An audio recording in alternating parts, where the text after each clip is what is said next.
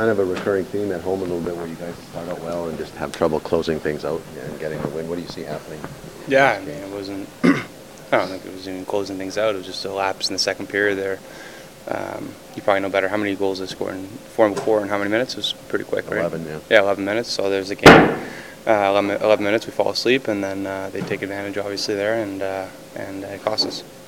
You guys, you know, Jay calls a timeout, a bit of a regroup there.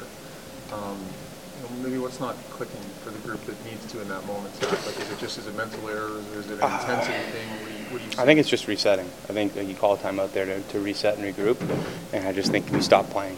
Right? We just we weren't tight on checks. We had a couple of face-off goals, which we talk about all the time. We have face-off meeting where we go over things and we talk about it and. So yeah, just mental lapses and just not being hard on the puck.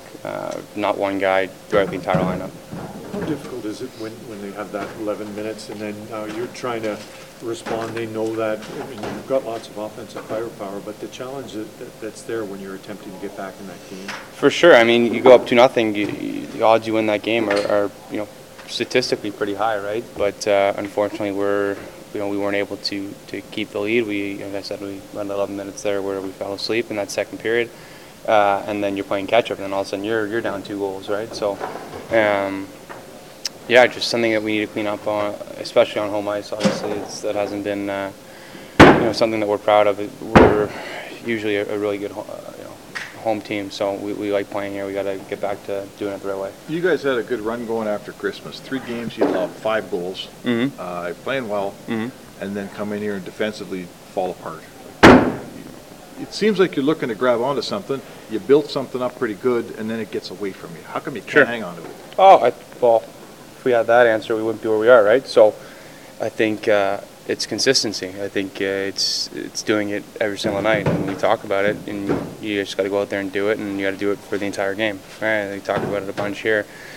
We do it in the first period. We're up 2-0, and then you fall asleep for half the period, whatever it is, and then you're down two. Right? So I think it's finding consistency throughout our game, and when things aren't looking pretty, falling back on the things that.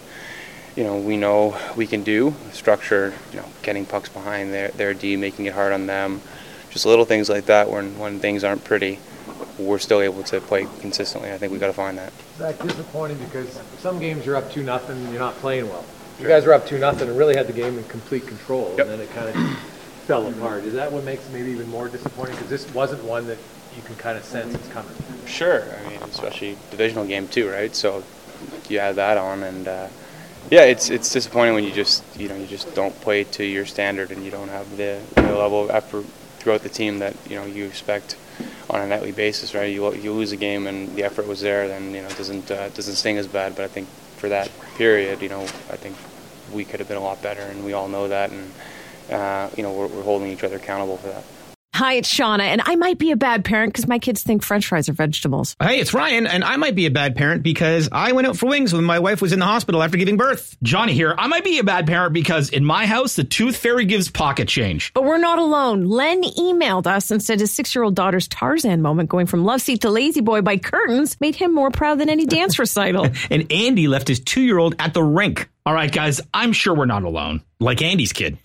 For stories and confessions like this, make sure you check out our podcast. It's called Bad Parents, and it's available wherever you get your podcasts. I left a glove at the rink.